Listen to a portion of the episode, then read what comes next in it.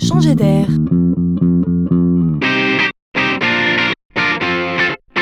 C'est la chronique de Laurent Collen. La personnalisation des produits est à la mode. Aujourd'hui, vous pouvez offrir des bouteilles de soda avec votre prénom sur l'étiquette.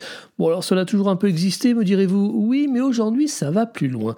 Avec le concours de la marque, le client co-construit le produit qu'il achètera.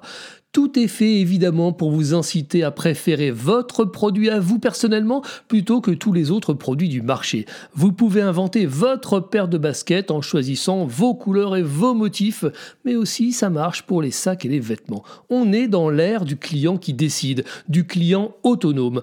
Dans cet esprit, c'est nouveau, il a été créé un bar à parfum. Imaginez un bar où l'on peut élaborer soi-même son parfum personnel.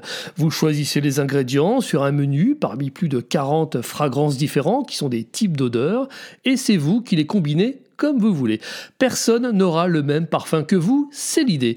Il y aurait plus de 130 000 combinaisons possibles. Alors disons qu'il faut juste ne pas se tromper, avoir la main ou le nez heureux. La nouveauté ici, c'est aussi et surtout le prix et le concept même de bar. Le parfum sur mesure se voit donc ainsi démocratisé.